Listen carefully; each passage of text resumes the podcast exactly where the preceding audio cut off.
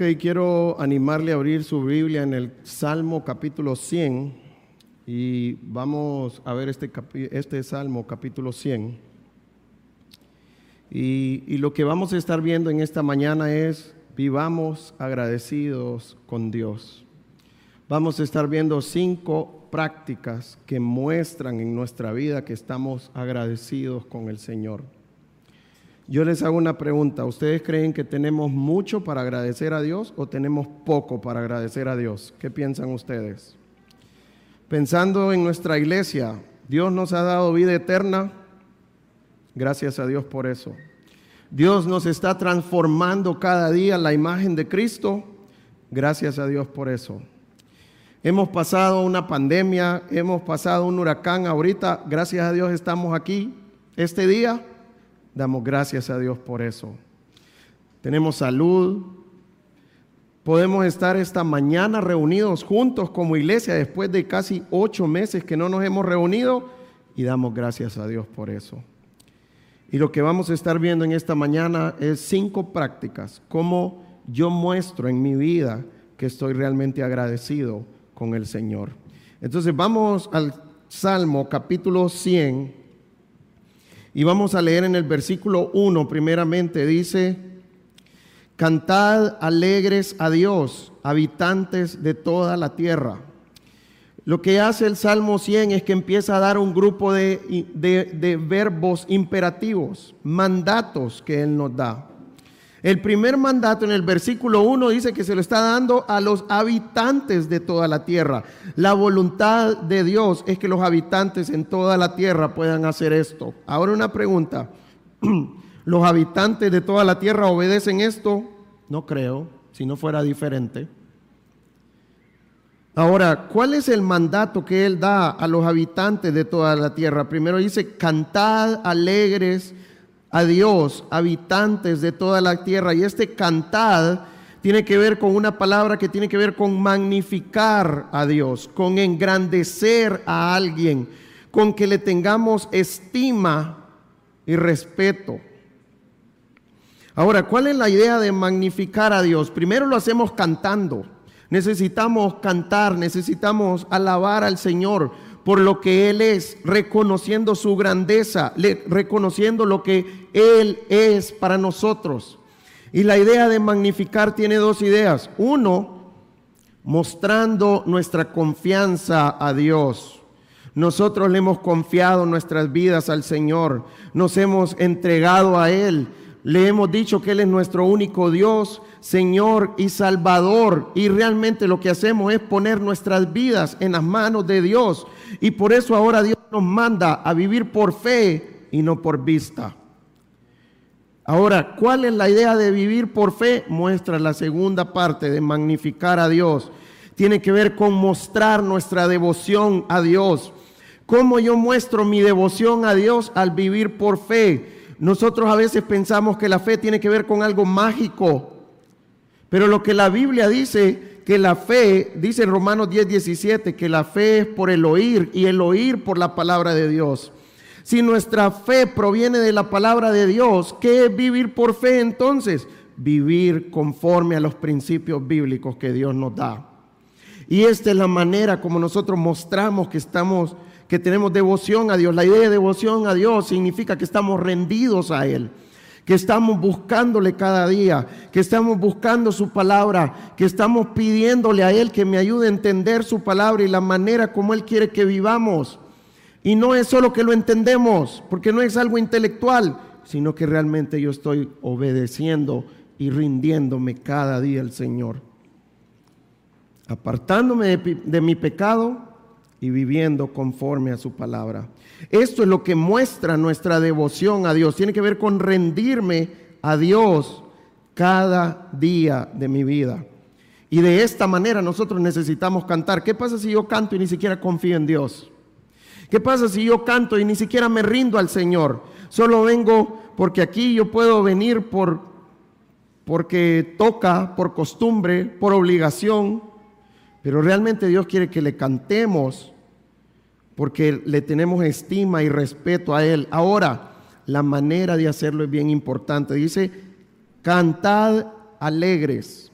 La Biblia dice que cantemos alegres, que lo hagamos con gozo.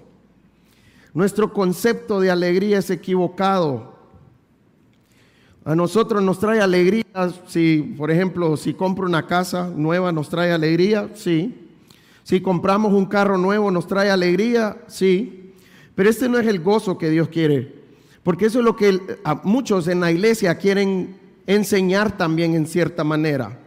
Pero la Biblia dice en Gálatas 5, 22 y 23, más el fruto del Espíritu dice es amor. Y después de amor, ¿qué dice? Gozo. Dentro del fruto del Espíritu viene el gozo, viene la alegría. Entonces no tiene que ver con la alegría que producen las circunstancias alrededor de mí, sino que tiene que ver con el gozo que Dios produce interiormente en mí, con el gozo que Dios produce al vivir en comunión con el Señor, a vivir en obediencia a su palabra. Y lo que Dios hace, que aunque todo a mi alrededor esté mal, si yo estoy en comunión con Dios, Él va a producir ese gozo. Puede faltar lo que sea en mi vida, pero si tengo la palabra de Dios y tengo el Espíritu Santo, ¿qué más ocupo? Con esto no estoy diciendo que no es importante venir y congregarnos, porque eso es lo que piensan muchos. Y, a mí me llama la atención, nosotros hemos estado bien estudiando la carta de segunda de Timoteo. Ustedes se acuerdan, la primera semana que comenzamos segunda de Timoteo, ¿dónde escribió Pablo esta carta? En la cárcel, encerrado en una mazmorra, en una celda sucia, fría. Ahora una pregunta, ¿Pablo se desanimó? No, ¿qué dijo? bueno Señor, yo necesito seguir el ministerio que tú me has dado. Y empezó a hacerle una carta a Timoteo para darle parámetros, porque él ya sabía, yo ya me voy, te estoy pasando la estafeta, Timoteo. Te toca seguir haciendo el ministerio. Pablo no estaba desanimado, sino que Dios lo animaba. Y él, a pesar de estar en la cárcel, siguió haciendo el ministerio. Ahora, eso indica que Pablo no quería congregarse. Sí, ese, era su deseo, por eso hizo las cartas. Así que si yo tengo el Espíritu Santo y tengo su palabra, yo puedo tener el gozo que el Señor quiere.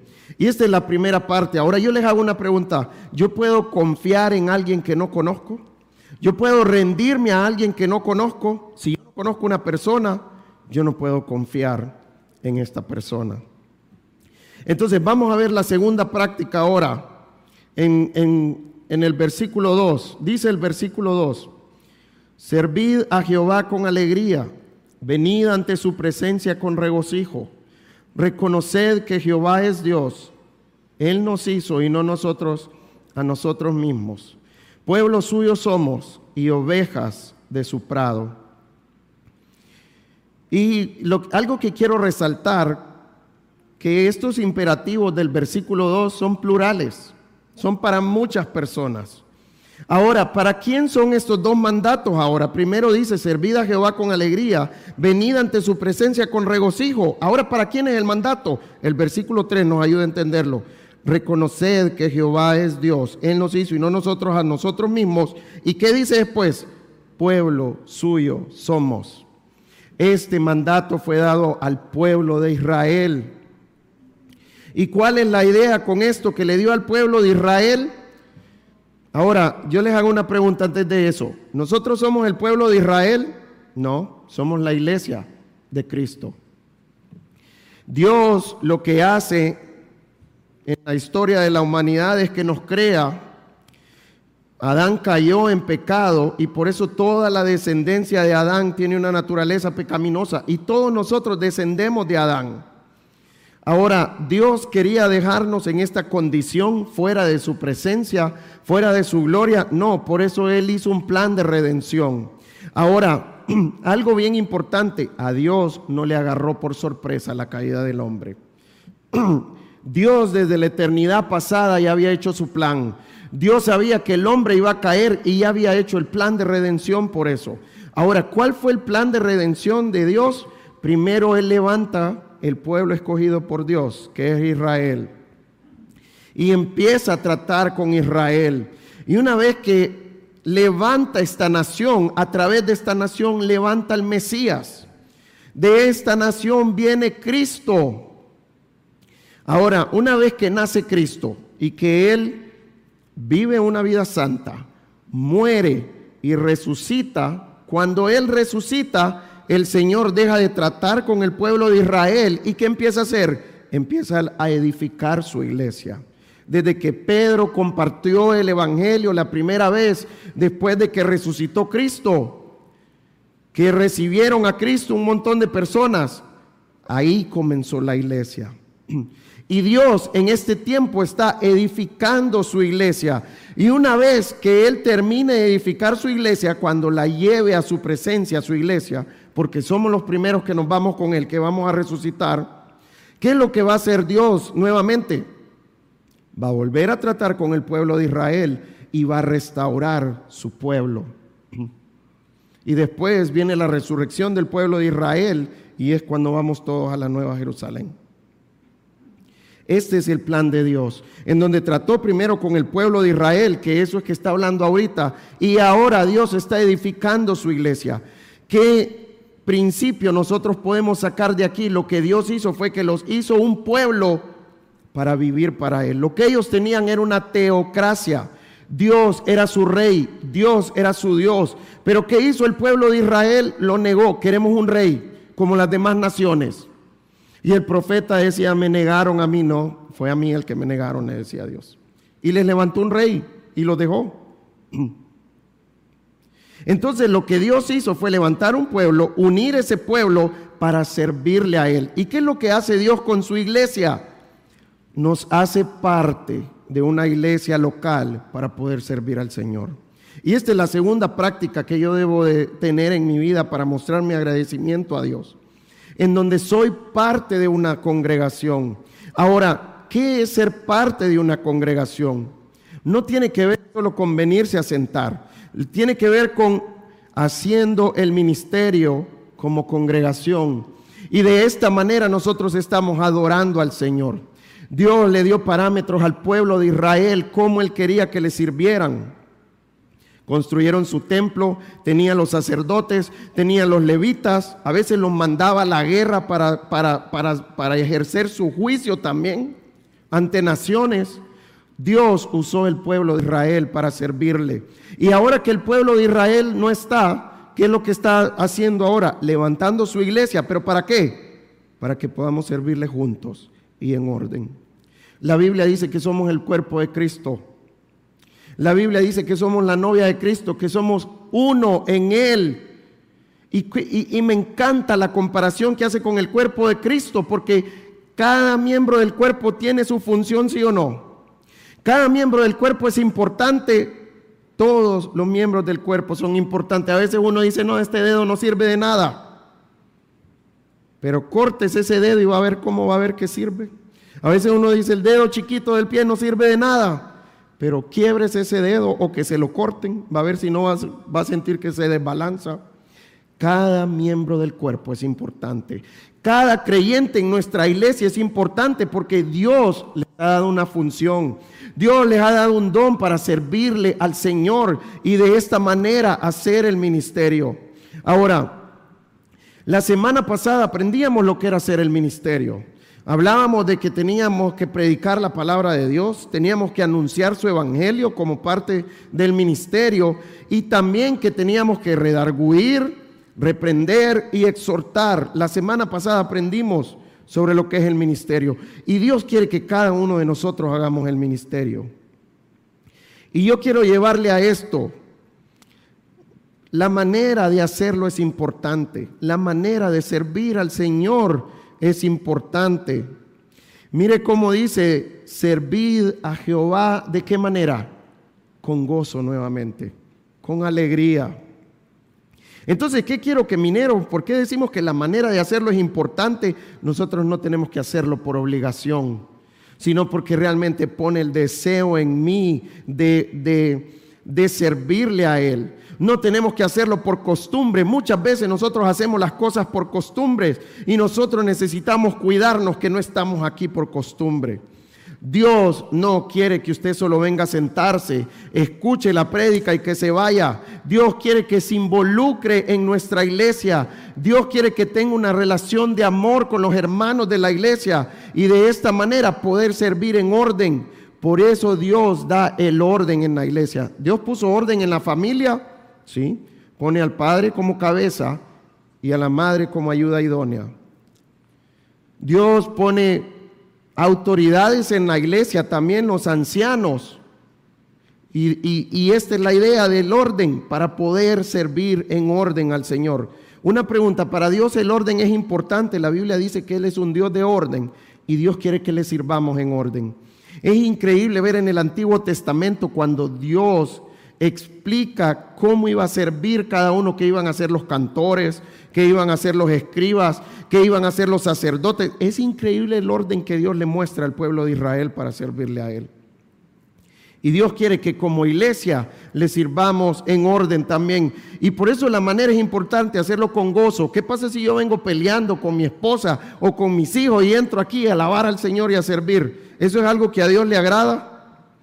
¿Qué pasa si yo tengo amargura con otra persona y yo vengo a servirle al Señor? ¿Es algo que a Dios le agrada? ¿Qué pasa si yo pongo sillas y digo, pucha, aquí nadie me dice gracias porque pongo sillas? ¿Eso a Dios le agrada? ¿Qué pasa si yo lo hago para que me vean. ¿Eso a Dios le agrada? No, Dios quiere que lo hagamos por gozo, porque estamos sirviéndole a Él. Aunque nadie me vea, no importa, porque yo estoy haciéndolo para el Señor. Yo le hago una pregunta, ¿usted piensa a veces quién pondrá las sillas? ¿Usted piensa a veces quién, quién a la iglesia? Ni, ni pensamos en esas cosas. Pero ¿cuál es la meta? Son cosas que no se ven. Pero ¿cuál es la meta? Que cada uno de nosotros, que hagamos cualquier cosa, lo hagamos para el Señor y lo hagamos con gozo. Sin importar que me critique la gente, porque nos van a criticar a veces por servir al Señor, sí nos van a criticar. Pero lo importante es hacerlo para el Señor y con gozo y como Él quiere, para que esto adore al Señor. Pero lo importante que es haciéndolo juntos como iglesia. Y por eso es importante la unidad de la iglesia también. Por eso es importante la armonía en la iglesia también. Por eso es importante que yo tengo que cuidar mis relaciones con mis hermanos, en donde tengo que amarlos, en donde tengo que perdonarlos, en donde tengo que pedir perdón si el Señor me muestra que he hecho algo también. Por eso es importante cuidarnos, cuidar nuestro corazón, porque realmente esto es lo que yo necesito para servir al Señor con gozo, cuidar mi corazón realmente. Esto tiene que ver con la manera de servirle al Señor juntos como iglesia. Ahora, ¿qué más debemos de hacer juntos como iglesia, reunidos, siendo parte de una congregación? Venida ante su presencia con regocijo. Esto tiene que ver con alabándolo como congregación. Pregunta, ¿para quién fue un tiempo difícil estos ocho meses? Para mí fue difícil, horrible. Anhelaba estar aquí con ustedes. Anhelaba que alabáramos al Señor juntos aunque doy gracias a Dios porque a pesar de que no nos pudimos reunir, pudimos escuchar la palabra de Dios, pudimos seguir los estudios, aunque sé que la voluntad de Dios es que estemos juntos, físicamente, pero esa era lo más cerca, la voluntad de Dios que teníamos. Y por eso estuvimos trabajando todos estos meses para poder tener el salón listo para que podamos reunirnos como iglesia nuevamente, porque yo sé que esta es la voluntad de Dios porque esto es lo que Dios quiere de nosotros, que estemos físicamente juntos, teniendo una relación en unidad, sirviendo al Señor juntos, en orden. Pero la actitud es importante hacerlo con gozo. Así que yo quiero animarle, alabemos al Señor juntos como congregación. Animemos a nuestros hermanos a venir. Oremos por los que no están listos todavía. Respetemos por los que no están listos y oremos por ellos. Pero que un día podamos estar nuevamente todos juntos, que podamos volver a poner todas las sillas nuevamente y poder reunirnos como el Señor quiere realmente. Mientras tanto, tenemos que mostrar el amor para cuidarnos mutuamente. ¿Qué piensan? Y bueno, por eso es que veo con mascarillas la gente, por amor lo estamos haciendo. Y por eso arreglamos el salón también, de una manera en donde pudiéramos estar de la manera más segura posible, entendiendo que en Dios quien nos guarda realmente. Pero esto es importante, esto es la voluntad de Dios, que alabemos al Señor como congregación y que lo hagamos igualmente. ¿Qué dice ahí? Venid ante su presencia con regocijo, siempre con gozo. Vamos a la tercera práctica en el versículo 3. Dice el versículo 3, reconoced que Jehová es Dios, Él nos hizo y no nosotros a nosotros mismos. Pueblo suyo somos y ovejas de su prado. Primero nos da un mandato de que reconozcamos que Jehová es Dios.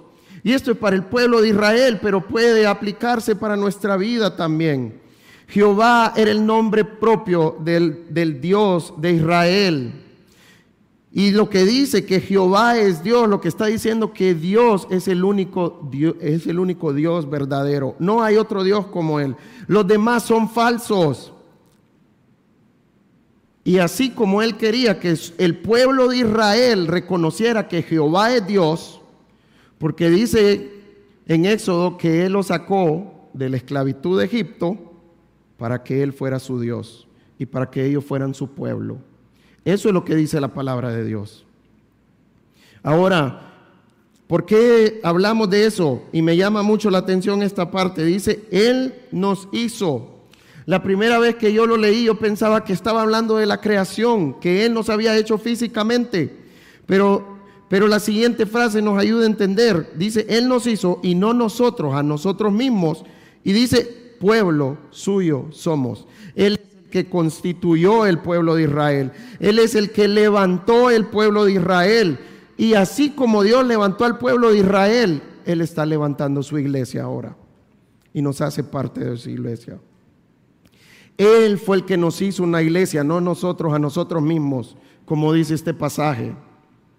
Si yo necesito reconocer a Cristo como mi único Dios, Señor y Salvador para poder ser parte de esta iglesia, de la iglesia universal de Cristo, pero Dios quiere que estemos en una iglesia local. Ahora, ¿nosotros estamos aquí por nuestros méritos o por los méritos de quién?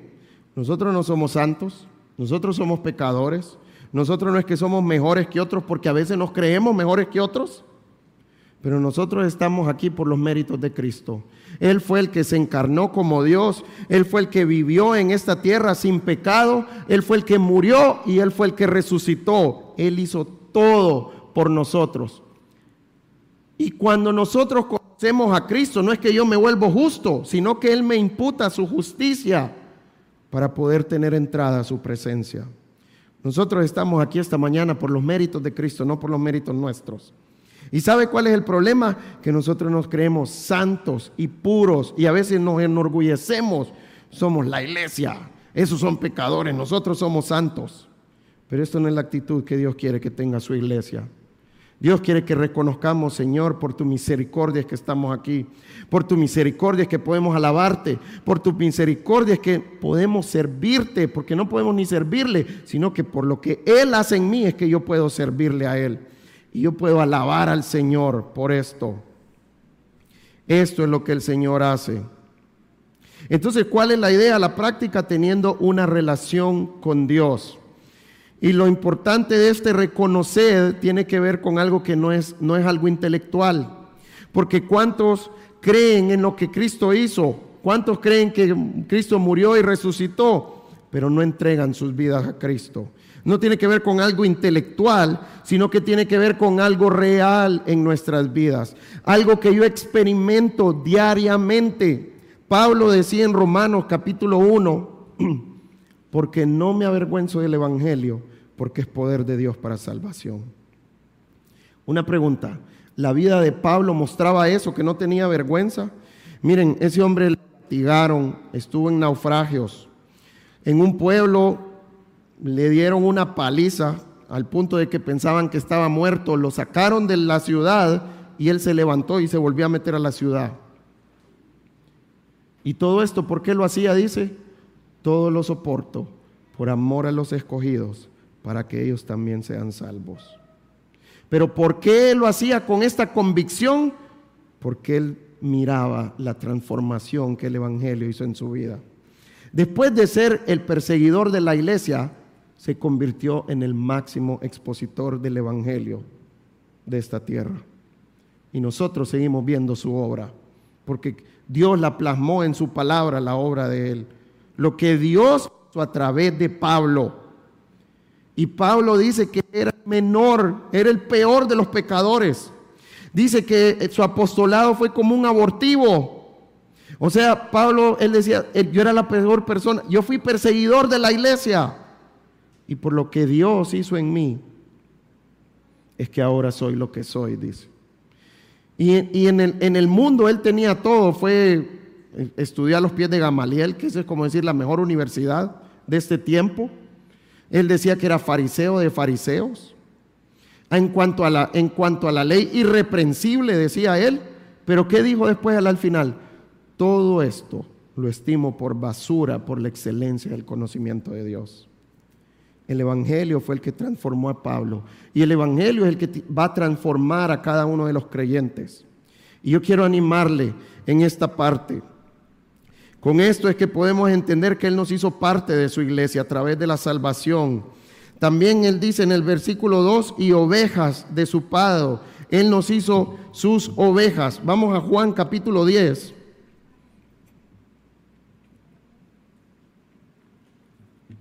Juan capítulo 10 y vamos a leer en el versículo 9 dice, habla de Jesús, el buen pastor. Primero dice Jesús, yo soy la puerta, el que por mí entrare será salvo. Así nos hace parte de esa iglesia, al entrar por él. Y entrará y saldrá y hallará pastos. Pastos es el lugar en donde el pastor lleva sus ovejas a alimentarlas, a pasar un tiempo tranquilo. Versículo 10 el ladrón no viene sino para hurtar y para matar y destruir. Yo he venido para que tengan vida y para que tengan en abundancia. Yo soy el buen pastor. El buen pastor su vida da por las ovejas. Mas el asalariado y que no es pastor, de quien no son propias las ovejas, ve venir al lobo y deja las ovejas y huye. Y el lobo arrebata las ovejas y las dispersa. Entonces, ¿qué hace el, buen pastor? Salva sus ovejas. Eso es lo que hizo Cristo pero además de salvar las ovejas, las cuida, las alimenta primero en pastos, pero también las cuida de peligro. Van a venir lobos rapaces donde nosotros sí van a venir lobos rapaces. Pero ¿qué va a hacer Cristo con, sus ovejas? Va a cuidarlas. Versículo 13, perdón, 14. Yo soy el buen pastor y conozco mis ovejas y las mías me conocen. Él conoce cada una de sus ovejas. ¿Podemos engañar a Cristo nosotros no podemos engañar a Cristo. Y si nosotros somos ovejas de Cristo, vamos, nosotros vamos a reconocer la voz de nuestro pastor también. 16, que es donde quiero llegar. Eh, él está hablando a los judíos, Cristo, pero mire lo que les dice ahora. También tengo otras ovejas que no son de este redil. Aquellas también debo de traer y oirán mi voz y habrá un rebaño y un pastor. ¿De qué ovejas está hablando ahí? De su iglesia, de nosotros. Dice, estas no son de este redil como ustedes, pero voy a traer otras ovejas que van a escuchar mi voz y van a creer en mí. Habla de nosotros ese pasaje. Nosotros somos ovejas de nuestro buen pastor que es Cristo. Entonces, Él nos hizo sus ovejas. ¿Para qué? Para cuidarnos, para alimentarnos, para sustentarnos. Eso es lo que hace el pastor sustentar las ovejas a través de la alimentación y a la vez del cuidado en los peligros. ¿Y eso a qué nos va a llevar? Santificándonos hasta que Él nos lleve. ¿Hasta cuándo el Señor va a dejar de santificarnos a nosotros? Mientras estemos en este cuerpo tenemos algo que cambiar, ¿qué piensan? Yo, a mí me encanta el Salmo 139, 23 y 24, donde dice, le dice el salmista al Señor, escudriña mi mente prueba mi corazón y ve si hay en mí camino de perversidad y guíame en el camino eterno. Esta es la manera como nosotros debemos de acercarnos a Dios cada mañana, orándole al Señor y diciéndole, Señor, muéstrame mis pecados, ayúdame a reconocerlos, produce arrepentimiento en mi vida, Señor. Ayúdame a entender tu palabra, ayúdame a entender la manera como tú quieres que vivamos. Y al producir arrepentimiento, el Señor, ¿qué va a hacer? Guiarnos en el camino eterno. Ayúdame a vivir como tú quieres. ¿Sabe? Nosotros podemos, tener, podemos leer la Biblia como cualquier libro. Y a veces los creyentes hacemos eso. Leemos solo como un checklist. Señor, ya leí hoy. Te toca a vos ahora bendecirme. No, yo vengo ante mi pastor para que me transforme y me santifique. Esta es la manera como debemos de acercarnos a Dios. Así que yo quiero animarle, mientras estemos en este cuerpo, busquemos al Señor a través de su palabra y digámosle, Señor, santifícame. Juan 17, 17, la oración de Jesús para con sus discípulos les decía, santifícalos en tu verdad, tu palabra es verdad. Mire, yo puedo pasar todo el día orando, Señor, santifícame, pero si no abro su palabra, eso nunca va a suceder. Con esto estoy desestimando la oración, no la estoy desestimando. Pero la meta es que podamos entender que a través de su palabra es que yo puedo santificarme. Y yo quiero animarle que usted pueda tener una relación con Dios. No solo el domingo que venga a la iglesia, lea la Biblia. No solo cuando vaya a su grupo casa. Hágalo cada día para prepararse, para salir a la batalla. ¿Sabe? Los creyentes se nos olvidan que estamos en una batalla. La Biblia dice que nuestra lucha no es contra sangre y carne. A veces yo creo que mi lucha es con Johari o con Juan Carlos o con Juan Ramón o con mi jefe o con mi vecino. Pero la Biblia dice que nuestra lucha no es contra sangre y carne, sino contra huestes espirituales de maldad. Pregunta, ¿qué diría usted si usted ve un soldado que va a la guerra y va en tenis y en camiseta? ¿Usted diría que está listo para la guerra ese soldado? No, el soldado tiene que tener entrenamiento, tiene que tener vestimenta, tiene que tener armamento y estar listo y alerta para salir a la batalla. A mí me encanta ver esas, esas viejas películas de cómo eran las guerras antes, que tenían una fortaleza y que, y que, y que, y que la fortaleza tenían a alguien que le decían atalaya, que cuando venían a atacar, ese atalaya tenía que tocar trompeta para decirle, avisarle al pueblo, nos están atacando. Y ya cada uno sabía lo que tenía que hacer. Los arqueros se ponen en la, en la pared, salen algunos a custodiar la muralla también, y tenían todo listo para la guerra. Así debemos de ser nosotros, tanto individualmente como iglesia. Y de esta manera podernos santificar cada día y salir a la batalla realmente. Siguiente práctica, versículo 4. Dice el versículo 4, entrad por sus puertas con acción de gracias, por sus atrios con alabanza, alabadle, bendecid su nombre. Ahora, Dios le está hablando al pueblo de Israel aquí y le dice, entrad por sus puertas. Es un mandato también, entrad por sus puertas con acción de gracias por sus atrios con alabanza. Pregunta, ¿qué representaba el templo para el pueblo de Israel? Representaba la presencia de Dios. Era el único lugar donde estaba la presencia de Dios, en el templo. Y por eso Dios mandaba al pueblo de Israel a venir al templo. Ahora, ¿todo el mundo podía entrar en cualquier lugar del templo? No, solo podían estar en los atrios. Y en los atrios se reunían, estaba el patio de los gentiles, había patio de mujeres, estaba el patio de los sacerdotes, había diferentes lugares como Dios clasificaba al pueblo. Los gentiles estaban en un lado. Dios permitía a los gentiles entrar al, templo, sí. Vemos muchos gentiles aún en la genealogía de Cristo. Como Dios agarró muchos gentiles que empezaron a judaizar y Dios los tomó como Israel a estos gentiles. Ahora, ¿los judíos pueden recibir a Cristo? Sí, y van a ser tomados como iglesia en este tiempo. Ahora, ¿qué le decía al pueblo de Israel? Entrad por sus puertas con acción de gracias. Entonces, ¿cuál es la siguiente práctica? Debemos de reunirnos como iglesia. Una pregunta, ¿reunirnos es importante? Súper importante. Es algo que Dios dejó para nosotros. Ahora, ¿cuál es la diferencia entre el pueblo de Israel y nosotros? Pregunta, ¿aquí está la presencia del Señor en este templo? ¿Qué piensan? Sí, porque está en cada uno de nosotros. Lo que quiero que miremos es que no importa el lugar donde estemos reunidos, ahora como iglesia nosotros. Porque en cualquier, si nos reunimos allá en el parqueo, está la presencia del Señor. Sí, porque ahora la Biblia dice que nuestro cuerpo es templo y morada del Espíritu Santo. El lugar donde nos reunamos no importa. Lo importante es que estemos reunidos como iglesia. Y Dios anhela que nos reunamos. Y por eso es importante lo que estamos haciendo hoy, regresar nuevamente a la iglesia. Era algo que anhelábamos todos. Yo ya no aguantaba estar en la casa viendo un tele.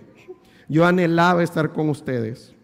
Y yo sé que todos anhelábamos hacer esto, porque para Dios esto es importante, poder reunirnos. Entonces, ¿cuál es la meta de reunirnos como iglesia? Primero dice, entrad por sus puertas con acción de gracias, por sus atrios con alabanza, alabadle, bendecir su nombre. Dios quiere que le cantemos. Ahora, ¿cómo vamos a cantar nosotros? La idea de alabanza es cantar. Ahora, la iglesia en este tiempo ha confundido la idea de alabar. La gente, muchos piensan en la iglesia que la alabanza sirve para prepararme para escuchar la prédica o para escuchar la palabra de Dios. Y lo que hacen muchas iglesias es que manipulan las emociones para que usted pueda, para que usted y yo podamos ser vulnerables al momento de abrir la palabra de Dios. Pero eso no es lo que el Señor quiere. Vamos a Colosenses capítulo 3. Cómo el Señor quiere que alabemos a nuestro Dios. Y creo que Colosenses capítulo 3, versículo 16 nos da principios para eso. Primero Dios nos da un mandato en el versículo 16. Primero dice, la palabra de Cristo more en abundancia en vosotros. No solo dice que more en nosotros la palabra de Dios, dice que more como en abundancia. ¿Cómo nosotros sabemos que la palabra de Cristo mora en abundancia? Para mí el mejor ejemplo que me ha ayudado mucho a entender este pasaje, cuando uno va al, al supermercado y quiere comprar naranjas, uno dice, qué bonita se ve esa naranja, jugosita se ve. Y cuando yo la parto y empiezo a exprimir la naranja, a puras cachas cayeron dos gotitas. ¿Era jugosa la naranja entonces? No. ¿Cuál es la única manera de, estar convencidos que una naranja es jugosa? Abriéndola y exprimiéndola para ver si realmente tiene jugo. Pregunta, ¿cuál es la manera como Dios nos va a mostrar a nosotros que, que la palabra de Cristo mora en abundancia en nosotros? Exprimiéndonos. Va a venir esa parte de exprimirnos. Una pregunta, ¿ustedes creen que hemos sido exprimidos en este tiempo? ¿Qué piensan? Imagínense, hemos pasado una pandemia, pasamos un, huracán ahorita y vemos todo el destrozo que hizo alrededor de nuestra ciudad, porque nuestra ciudad no la agarró, pero sí las ciudades aledañas, y estamos con amenaza de que viene otro. ¿Estamos siendo exprimidos, sí o no? Una pregunta, delante del Señor, no, levanten la mano ni me contesten. La palabra de Cristo ha, morado en abundancia en nosotros en este tiempo entonces. así es como el Señor prueba. ¿Cómo estamos nosotros? Ahora, Él no lo hace para avergonzarnos. Él lo que hace para que yo pueda ver en dónde estoy. Ahora, lo que quiero que miren las dos prácticas que Dios pone para que esto suceda en nuestras vidas, para que la palabra de Cristo more en abundancia. Da dos maneras. La primera es enseñándoos y exhortándoos unos a otros. Qué importante es que nos reunamos a estudiar la palabra de Dios entonces. Dios quiere que yo enseñe la palabra de Dios a ustedes y que los exhorte. La idea de exhortar es animarlos a vivir como el Señor quiere. Ahora, no solo quiere que yo lo haga. Ese, es, ese mandamiento solo para pastores ahí, ¿qué piensan? Le está hablando a la iglesia de Colosenses. Dios quiere que usted lo haga también, sí o no.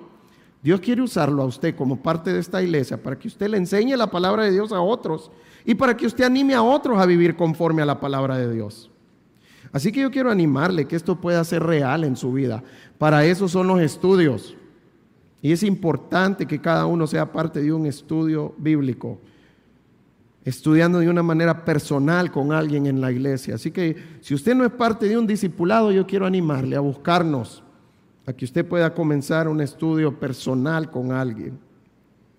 Son importantes los grupos casa, entonces, ¿para qué sirven los grupos casa? Para enseñarnos mutuamente, para animarnos mutuamente a vivir para el Señor. ¿Son importantes los grupos medianos? Sí, si tenemos el enfoque correcto. Enseñarnos y animarnos también.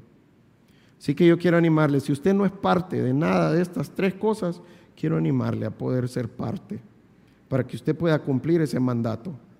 Y de esta manera que la palabra de Cristo more en abundancia en nosotros. Y la segunda, ¿cuál es? Mire la segunda, que era la que quería mostrar, cantando con acción de gracias en vuestros corazones al Señor, con salmos e himnos y cánticos espirituales. Aquí no creo que esté hablando de ritmos, está hablando de, de, que nosotros cantemos. ¿Qué, ¿Qué son los salmos? Los salmos es la palabra de Dios. ¿Qué piensan? Aunque a veces esos salmos no parecen música, ¿verdad? Pero eh, eh, eh, era la poesía y la música del, pueblo de Israel. Entonces, ¿cuál es la idea de con salmos, himnos y cánticos espirituales? Que cantemos la palabra de Dios.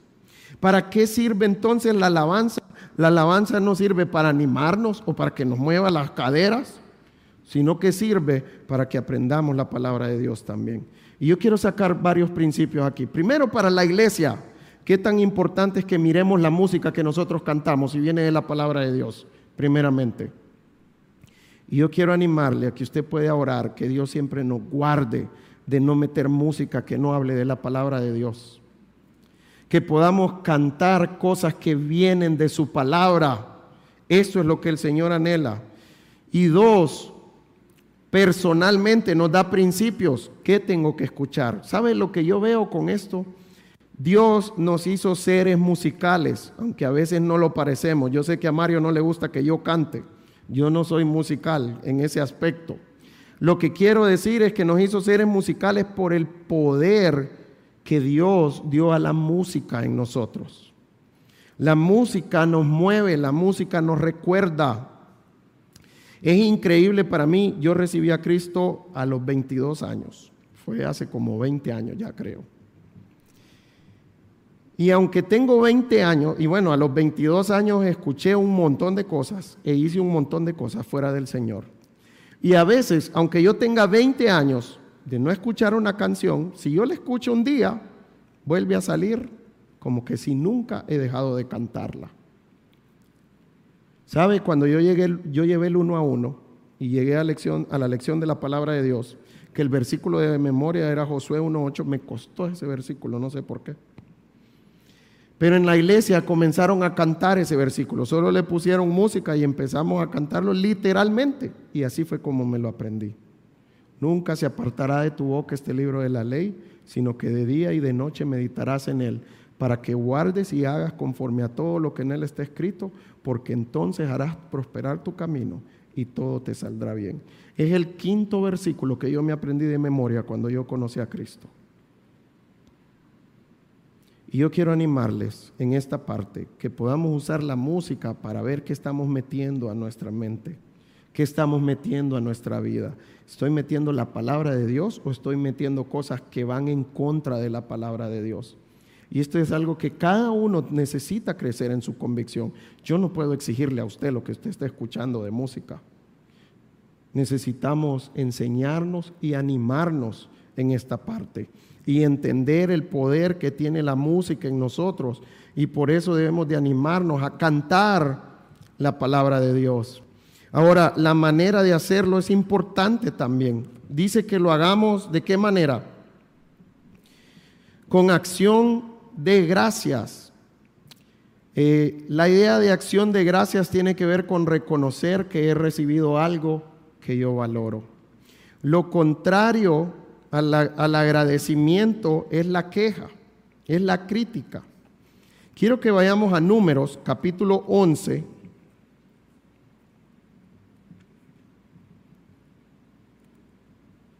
Números capítulo 11 y quiero leer en el versículo 1 y 2.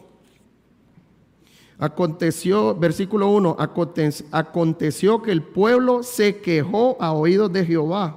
Lo oyó Jehová y ardió su ira y se encendió en ellos fuego de Jehová y consumió uno de los extremos del campamento.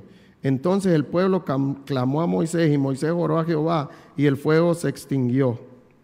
Mire lo que hizo el pueblo de Israel. ¿Qué hizo el pueblo de Israel? Se quejó. Pregunta, o le voy a decir, cualquier parecido a la realidad es pura coincidencia. Nosotros nos quejamos todavía, ¿qué piensa? Y lo que quiero que vea es, ¿a Dios le agrada la queja? No, mire lo que hizo el Señor. Se quejó a oídos de Jehová y lo oyó Jehová y ardió su ira. ¿Y qué hizo? Y se encendió en ellos fuego de Jehová. ¿Y qué hizo? Y consumió uno de los extremos del campamento. Lo que quiero que vean no es que solo consumió la idea de las casas y todo eso, consumió gente. Por eso dice, eh, los que estaban en ese extremo del campamento fueron consumidos por el fuego. Y lo que quiero que vea que a Dios no le agrada la queja. Dios quiere que su iglesia se queje. No. Dios quiere que su iglesia sea agradecida. Y lo que les dije en esta parte de que, de que agradecimiento tiene que ver con reconocer que he recibido algo que yo valoro. Una pregunta, si yo le doy un regalo a un niño y el niño está emocionado y cuando ve ropa, ah, sí. ¿El niño quiere ropa? Los que nos emocionamos somos los padres cuando les dan ropa. Pero el niño cuando ve un juguete, ¿qué pasa? Gracias, papi, porque lo valora. Así somos nosotros también. Nosotros somos agradecidos con las cosas que valoramos. Y por eso nosotros necesitamos valorar quién es Dios y lo que Dios hace en nuestras vidas porque solo de esta manera es que podemos ser agradecidos. Yo leí la historia de un hombre en esta semana, él, era un predicador, y dicen que una vez lo asaltaron a él, y él, y él escribía en un diario, y lo que cuentan es la gente que leyó su diario. Y dice que el día que lo asaltaron, él escribió en su diario estas cosas. Primero puso, Señor, déjame ser agradecido, primeramente. Segundo, después dijo, Gracias porque es primera vez que me asaltan, dijo. De ahí su tercera frase fue, gracias Señor porque fue la cartera y no mi vida. Y de ahí puso, gracias Señor porque aunque se lo llevaron todo, no era mucho lo que me llevaron. Y mire el último lo que dijo, gracias Señor porque yo fui el robado y no el que robó realmente. La manera como nosotros vemos las cosas es la que nos va a llevar a ser agradecidos. Pero nosotros por eso necesitamos tener la mente de Cristo, necesitamos tener la óptica de Cristo, porque nosotros siempre lo vemos al contrario, como una crítica a todo más bien. En vez de decir, Señor, la Biblia dice quiere que seamos agradecidos en todo, pero necesito ver cómo mira Cristo, porque si no yo no puedo ser agradecido. Necesito valorar lo que Cristo valora. Y vamos a terminar en eso. Versículo 5 para ver el último, el la última práctica.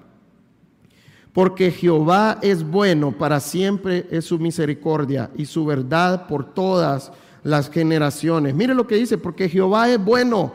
¿Por qué el salmista dice que es bueno? Porque lo ha comprobado, porque él lo ha visto. Uno puede decir de alguien, esa persona es buena cuando la conoce, ¿sí o no? Entonces, ¿cuál es la siguiente práctica y última que vamos a ver? Confiando en Dios. Así es como nosotros mostramos nuestro agradecimiento. Primero dice, porque Jehová es bueno y para siempre su misericordia. Entonces debemos de dar gracias a Dios por su misericordia. Vamos al Salmo 103 para ver cuál es su misericordia o cómo define la misericordia el Señor. Salmo 103 en el versículo 10 nos dice, no ha hecho con nosotros conforme a nuestras iniquidades, ni nos ha pagado conforme a nuestros pecados. La Biblia siempre, en la ley siempre ha dicho, porque la paga del pecado es muerte. El pecado lo único que lleva es muerte, derramamiento de sangre, eso era lo que llevaba el pecado. Pero mire lo que dice el versículo 10, no ha hecho con nosotros conforme a nuestras iniquidades. Como quien dice, no nos ha dado lo que merecemos nosotros ni nos ha pagado conforme a nuestros pecados. Él no me cobra mi pecado. Mire lo que hizo Dios con nuestros pecados. Porque como la altura de los cielos sobre la tierra, engrandeció su misericordia sobre los que le temen, no es sobre todos, solo los que le temen, dice. 11. Vamos al 12, perdón. Cuando está lejos, cuanto está lejos el oriente del occidente, hizo alejar de nosotros nuestras rebeliones. Entonces dice que como está lejos el oriente del occidente, si yo les digo el oriente y el occidente de San Pedro Sula, me dirían, ¿es más o menos lejos o es lejos? Es lejos. Y si hablamos del globo terráqueo, es súper lejos. Y así, eso es lo que él dice que hace, separa el, mi, pecado de mí. ¿Cuál es nuestro problema? Que cuando yo veo a Shelton, ah, Shelton me hizo esto. Entonces tengo el pecado de él ahí en la mente. Jaime, mm, Jaime me hizo esto hasta cinco años.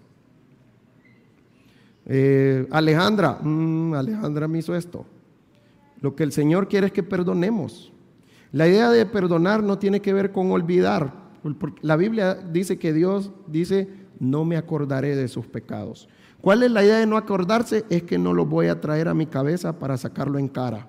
Esta es la idea. Entonces yo necesito perdonarle los pecados a las personas, decidir, no porque yo, yo pagué en la cruz, él me, él me perdonó porque Él pagó en la cruz, sino que yo decido dejar esa ofensa que me hicieron en la cruz de Cristo y decido perdonar esa ofensa. Y lo que hago con eso es tirar la ofensa atrás. Ok, si, si la que me ofendió fue Joana, cada vez que yo vuelva a ver a Joana voy a traer la ofensa aquí, oh, esta Joana que me hizo esto.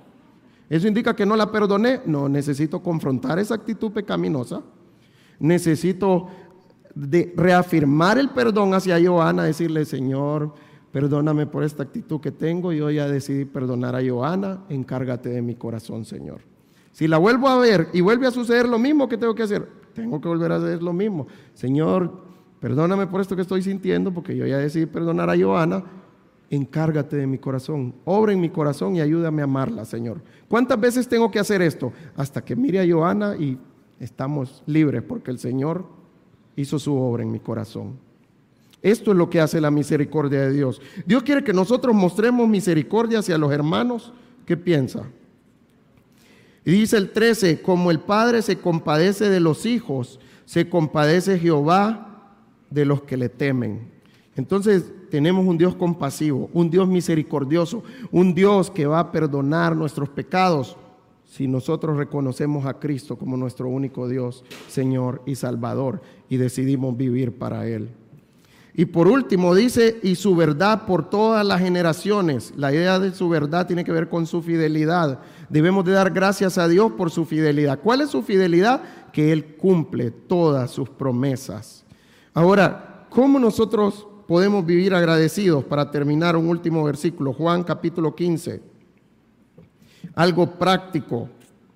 Porque el agradecimiento viene del gozo, viene de lo que yo valoro realmente. ¿Cómo puedo vivir agradecido con el Señor entonces? Juan capítulo 15, versículo 10. Dice el versículo 10, si guardareis mis mandamientos, permaneceréis en mi amor, así como yo he guardado los mandamientos de mi Padre y permanezco en su amor. Jesús da una condición aquí. ¿Cuál es la condición?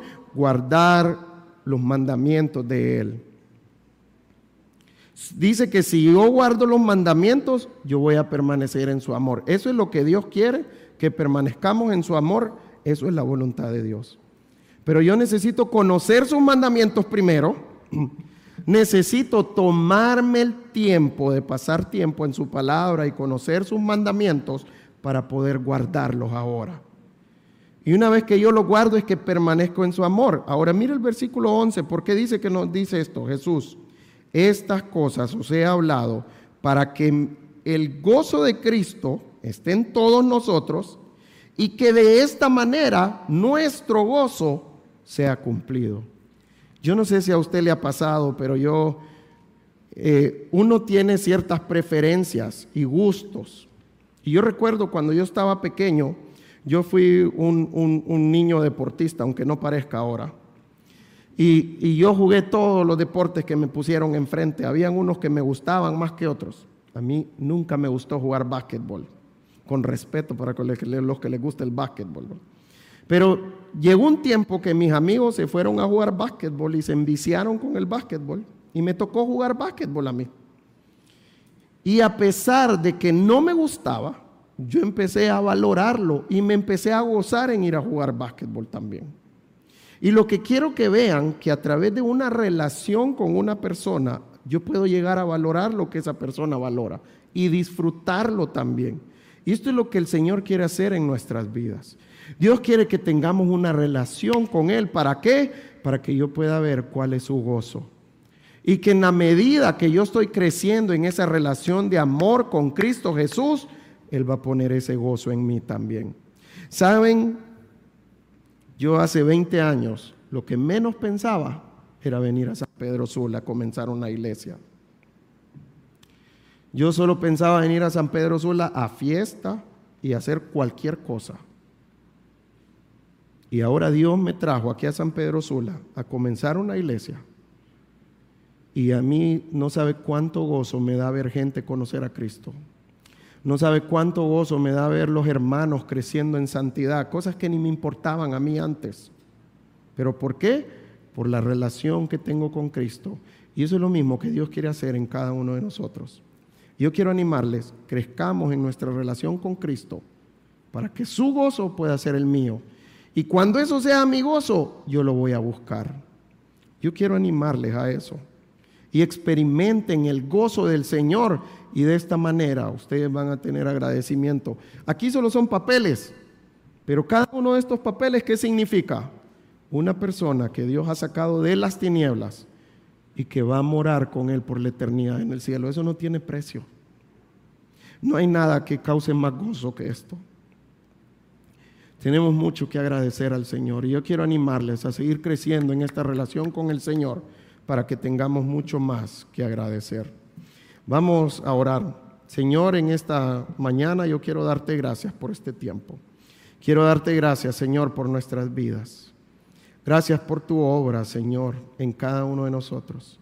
Gracias por constituirnos como iglesia, Señor.